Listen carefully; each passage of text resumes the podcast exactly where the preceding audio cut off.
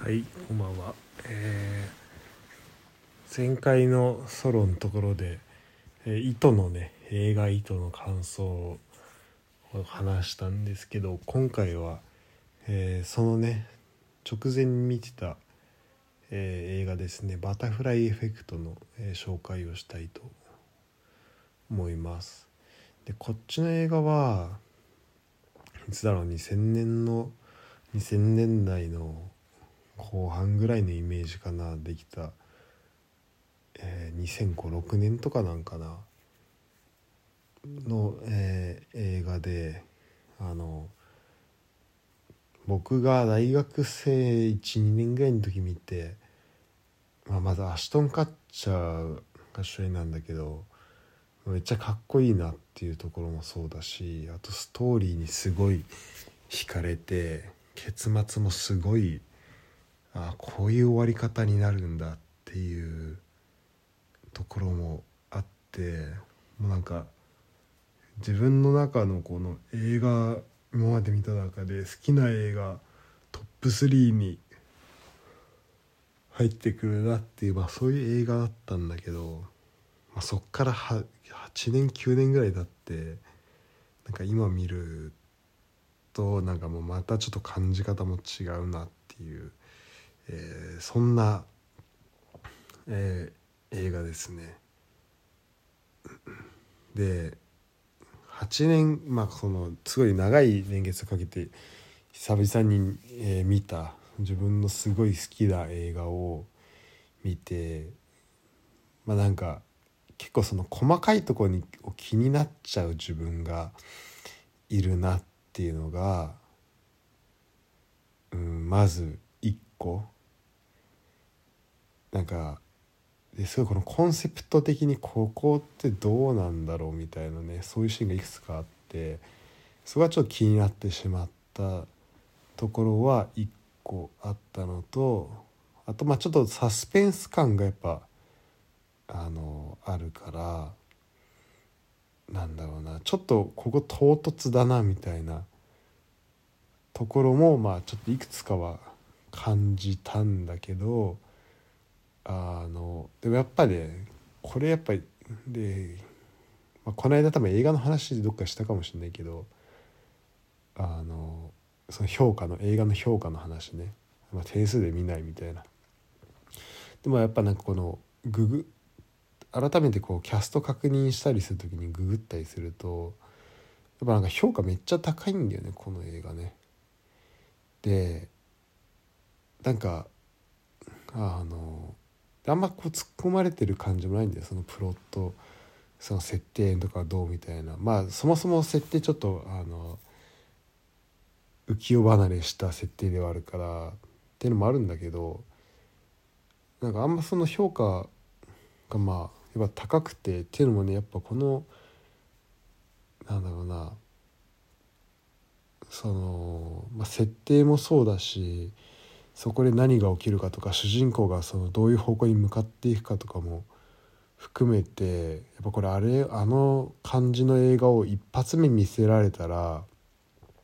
これやっぱね最初のインパクトはめっちゃでかいしあこの映画面白いなってやっぱ思うと思うんだよね。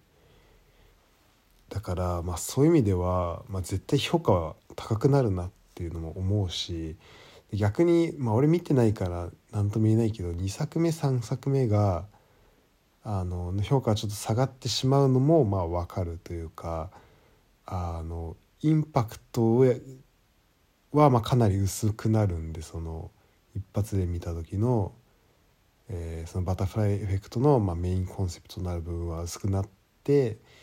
だその分ちょっとそのだから大めちゃめちゃしっかり作り込まないとストーリーのところをちょっとなんかあらんところがまあ気になっちゃうっていう、まあ、そういう、えー映画なのかな、まあ、あとはアシュトン・カッチャーじゃないとあの魅力は出しづらいのかなっていう部分もまあちょっとあるんだけど話としてはねあのその記憶障害みたいなのがある少年が、えいてでなんか人生のい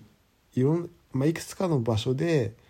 その記憶が飛んでしまってると。で1個は例えばあの気づいたらその朝ねお母さんと一緒にご朝ごはん朝の支度してて気づいたらなんか自分が包丁持ってたとかあと気づいたらそのなんか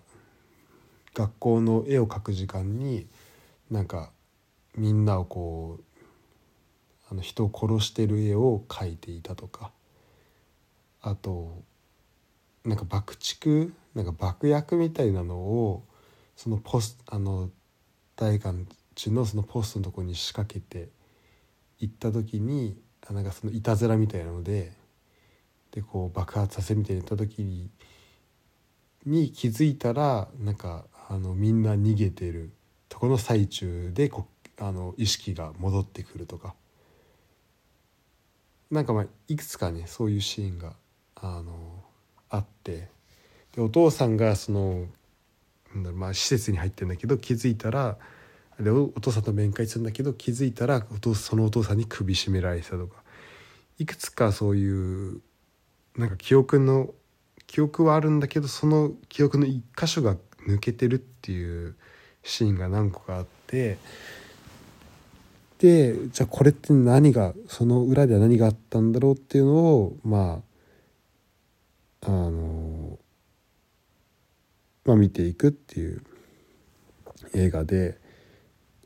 で、まあ、簡単に言うとその主人公はその過去に戻ってでその過去で起きたことをあの修正というか変えてでそれによってそのでそこがそのバタフライエフェクトっていうとこなんだけどバタフライエフェクトっていうのはその地球の、えーと、南米で起きた南米でそのバタフライ蝶々がこう一回こう、えっと、羽ば羽ばたいたその一回のその風が回り回っていくとその地球の反対側のえー、日本とかアジアでは台風を引き引き起こす引き起こすと。だそれぐらいそのちょっとした変化っていうのが、まあ、何を起こすか何につながるかわからないからあのそういうねえっ、ー、とそのちょっとした変化が予測できないような大きな変化につながるっていうところ。で実際にその過去に戻ってそのいろいろあのなんとか頑張ってえーと、そのままの人生だとその自分が好きだった女の子が自殺しちゃうっていうそのバッドエンドになるわけよある意味である意味のまバッドエンドに、えー、なってしまうんだけどじゃあそれを変えるために、え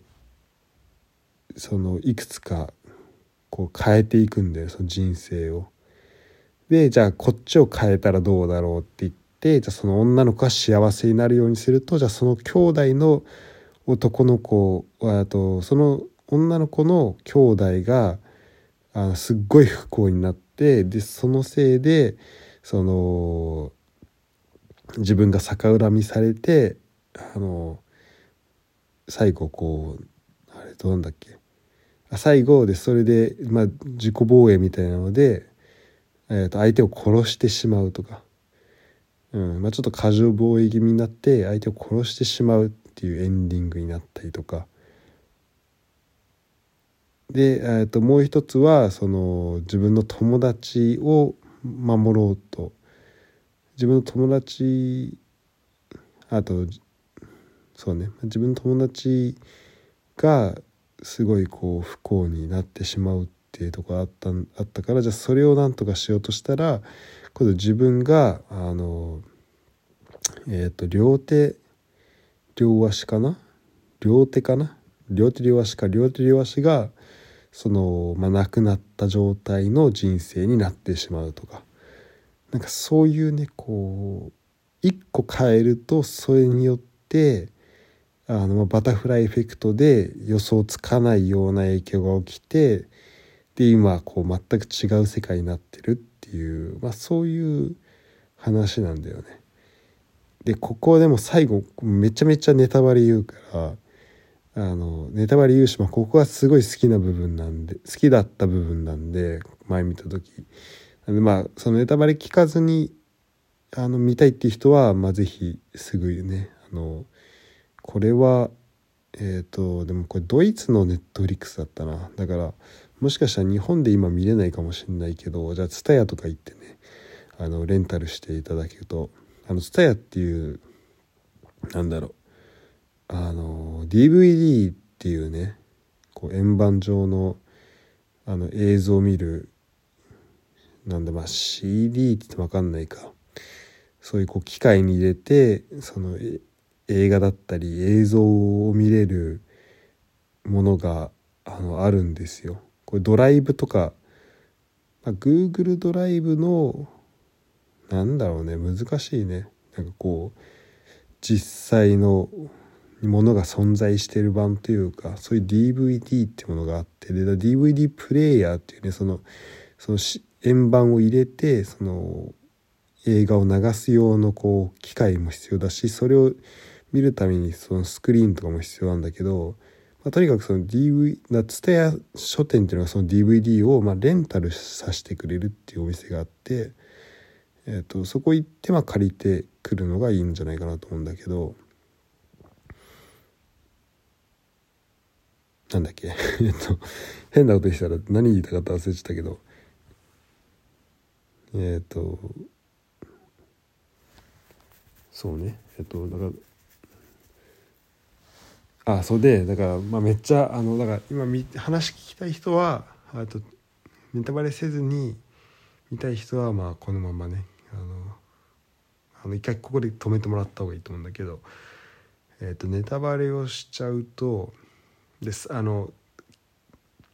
テーマとしてはあのそう主人公は一番最初にねこうじゃあなんでこう記憶遡って何をしようとしたかっていうと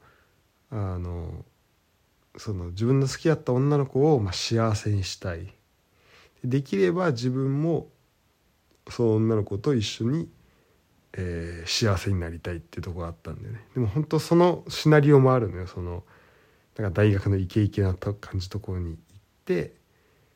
あのなんだもう大学のそのカースの一番上になってみたいなシナリオもあるんだけどでもそれはそれでうまくいかず。えー、最終的に囚人になっちゃうのかなあの殺人殺しちゃってっていうのがあってあのじゃ今度違うストーリーにするともうその女の人がえ、ー、とその自分の好きだった女の子がもう売春婦みたいな、まあ、それぐらいにあの恵まれてないところまで来ちゃってでまあ、まだすぐだそれはそれで辛い結果になる。でじゃあそれをどうしたらなおあの解決できるかなっていうとじゃあまたねその友達何人組かいたんだけどこっちの友達を救ってあげる方から始めなよみたいなこと言われるからじゃあそっちを救うことでこの仲間全体をこうなんだこう自分のいたコミュニティを良くしてそれによってまあその女の子も幸せにするみたいなのを目指そうとするんだけどこのそれをしようとしたらこの自分の体が吹っ飛んあの両両利はしなくなっちゃってで自分の好きだった女の子はその同じ仲間のグループのことをなんかくっついちゃってみたいななったりとかえっとだから自分と女の子ができればくっつきたいけど、まあ、そうじゃなくてもまあ自分が刑務所いるのは辛いなとかあと自分がその両手両足なくなるのきついなとかあとなんか一個はそのお母さんがもう自分がえっ、ー、となんだっけな何かをあそのなんだっけなまあそのある事件があったストレスでタバコ吸い始めちゃってそれでお母さんがすっごいもうあの死にそうになってしまうとかっていうのがあってこう何回こうトライしても、まあ、その良くならないっていうね現実が。現状が良くならないっていうのがあってで最後その主人公アシュトン・カッチャーが何をしたかっていうとその最初にね、えー、とその女の子と出会った時にもう俺に近づくなと。小学校67歳の時の自分に戻るんだけど俺に近づくなと言ってもうその女の子とそもそもなんかあの同じ学校っていうのが多分なんか家のパーティーみたいに多分合ってるんだけど家族パーティーで何家族かこう来た時のなんか庭でねその女の子と初めてアシュトンカッチが会うんだけどその時に「俺に近づくなと殺すぞ」みたいなことをまあ言ってでその女の子を遠ざけるわけなんだよね。っていうところでその最後何を選んだかっていうとそのその女の子とそもそももう関係を持たないところでだからもうそっちそれでもその女の子は女の子で幸せになってもらう。自分と一緒にいると幸せになれないだろうみたいなそういうこう選択の仕方をしてでそれやっぱ最初見た時はこんな終わり方するんだっていうね。すっごいこう意外だったしやっぱそういうのもそのインパクトっていうのはやっぱね結構多分あの見た人みんなにあるんじゃないかなっていうふうに思うんだよね。っていうのもあって本当に印象に残ってる映画だったんだけど、えー、こっからはもう打足です打足なのであの、まあ、これ映画見た人見てない人もちょ一旦ここはあんまなんだろうそんなにこう聞かなくていいよっていうかこう自分のメモテメモとして残しておきたいところなのでまあでもそうねあの公開することなんで、まあ、一応ちゃんと責任持って喋りますけどあの「バタフライエフェクト」っていうタイトルを今やっぱその改めて聞くといやここはこうちょっと違うんじゃないかっていう部分がいくつかあってで1個はその、えー、と刑務所にね入るシーンがあるんだけどそれはその自分の好きだった子のお兄ちゃんかおお兄ちゃんかな？弟をにあのまあそれうまくいけば最高のシナリオだったんだよね。そのえー、とその自分の好きなことをめちゃめちゃもう大学で自分の、まあ、大学のカーソルもめちゃめちゃもうピラミッド一番上でもうイケイケ同士の2人が付き合ってみたいなところなんだけど、えー、とそのお兄ちゃんはえっ、とそのでお父さんが、えーと、その自分の好きだった子とあとそのお兄ちゃんのそのその2人のお父さんがちょっと虐待してる虐待気味のお父さんだったんでね。ってのがあってで最初はその最初はその、えー、と虐待をまあ兄弟2人とも受けててっていうところで2人ともまあ結構不幸っていうところであの不幸な育ち方をしてしまうでその女の子はちょっと心に傷を負ったまま最終的に自殺してしまうっていうとこなんだけどその2個目のシナリオだとその女の子への虐待はその主人公が止めるわけよ。なんだけどその分全部その兄弟の方に虐待があの飛び火というかそっちに全部力がいってしまってでその結果その男の子兄弟の子もえーと、自分が、まあえーと、飛行するようになってで、えーと、刑務所なのか少年院なのかに、えー、と入れさせられることになってでその主人公のことも、えー、となんかその自分のその妹が妹のことをすっごい大事にしてるからじゃあそそれと付き合ってるあのこいつ許せないみたいな感じであのちょ逆恨みされてである日襲われんだよね。で襲われたところであの、まあ、その主人公にやり返されてそれで、えっとまあ、その主人公を殺してしまうと。でその主人公がそのお兄ちゃんを殺しちゃってあどうしようみたいなところで、まあ、刑務所入っちゃうんだよね。で刑務所入ったらそので面会でもらって面会で、まあ、あるそのね記憶を遡るためのあのその主人公はノートを使って自分の昔書いた日記を使って記憶をあの遡るってやつなんだけどその面会で記憶の遡る日記もらった時にあのなんかその悪いまあそういう刑務所系でよくあるんだけどすごくちょっとなんかギャングっぽい人にそのノートを奪われちゃうんだよね。で、えっと、ノートの切れ端だけゲッあのなんとかろうじてキープしたままそのノートを奪われちゃってそのノートを奪い返したいとで奪い返せば昔の記憶戻ってそこ修正してでこの今刑務所にいたっていう自分とまた違う自分に変えることができるからあのそれをしたいと。ただ、えっと、奪い返してもその記憶、えっと、過去に戻るためにちょっとちょっと時間もかかるしその間にねまた奪い返されてはダメだしっていうところで協力者が欲しいってことになるんだよね。で協力者が欲しいからじゃあどうやったらその協力、えっとね、自分がこういうことができるっていうのを信じてもらえるかっていうのを考えた時に、えっと、その切り端が残ってるからでその切り端っていうのはその今の人生今のその刑務所にいるっていうこの現在を変えるほどは強力じゃないけどえっとまあその相手に対してその今協力してほしいと思ってる人に対してなんかちょっと自分のね、えっと、昔得た傷とかが、まあ、今も残ってたりするからそういうじゃあ、えっと、左肩にねこう傷てか手のひらに傷をつけてじゃあつけてって言った時にじゃあ過去に遡って、えっと、傷つけてはい、まあ、傷できたでしょみたいなのを、えー、見せようと見せてほら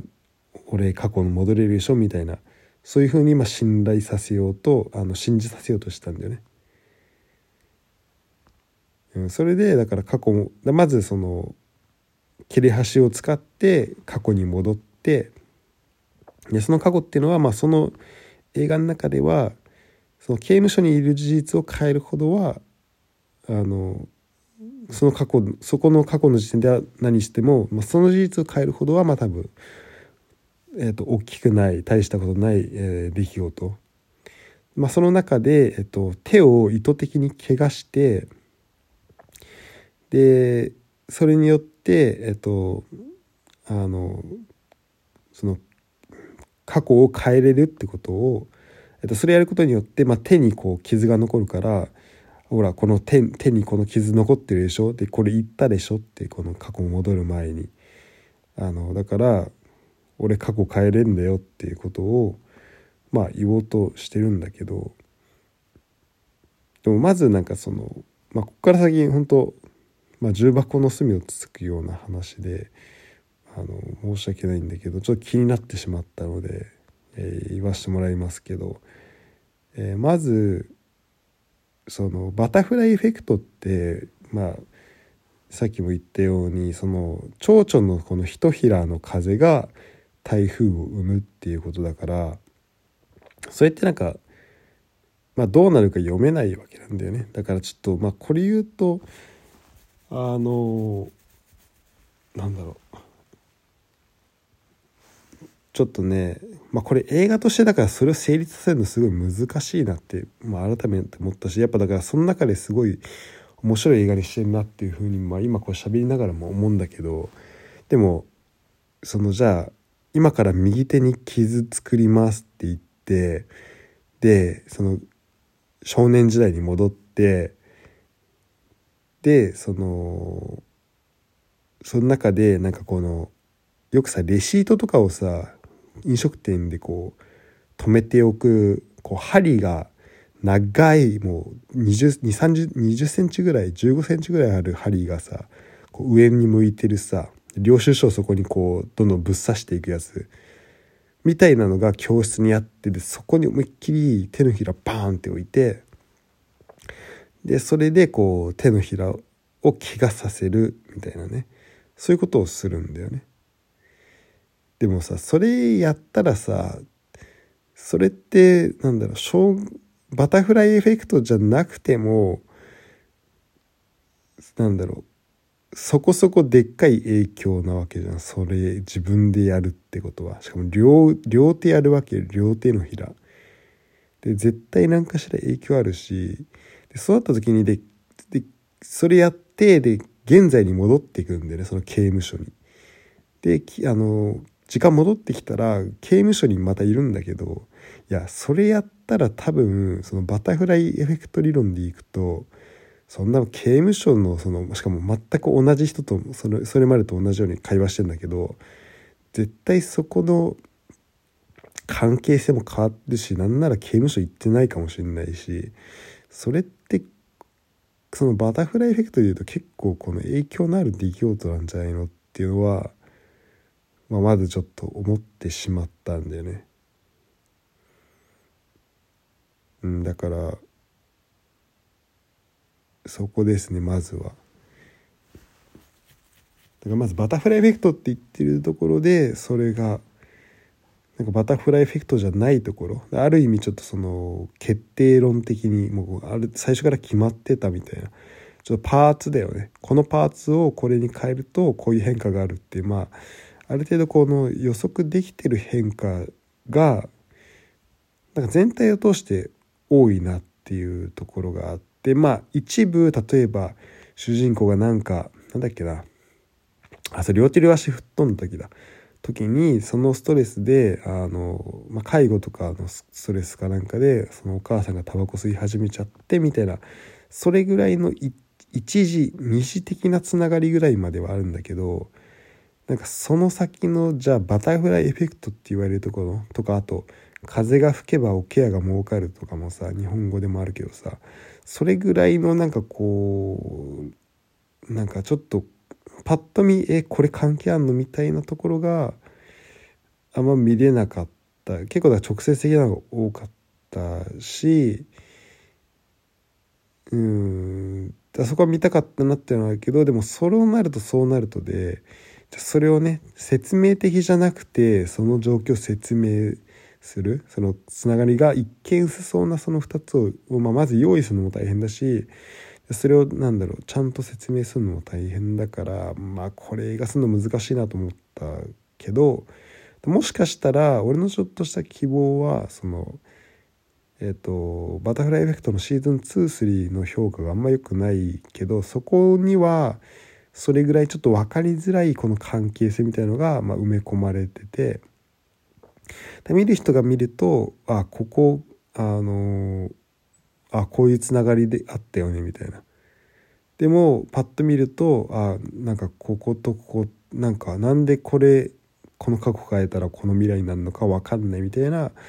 あ、そういうつながりとかあると面白いなっていうふうには、えー、思いましたね。だからやるならではそっちの方向には行ってほしいなっていうふうに、えー、思いました。という感じですかね。ちょっとえー、眠くなってしまったので今日はこの辺にしたいと思います、えー、ありがとうございました。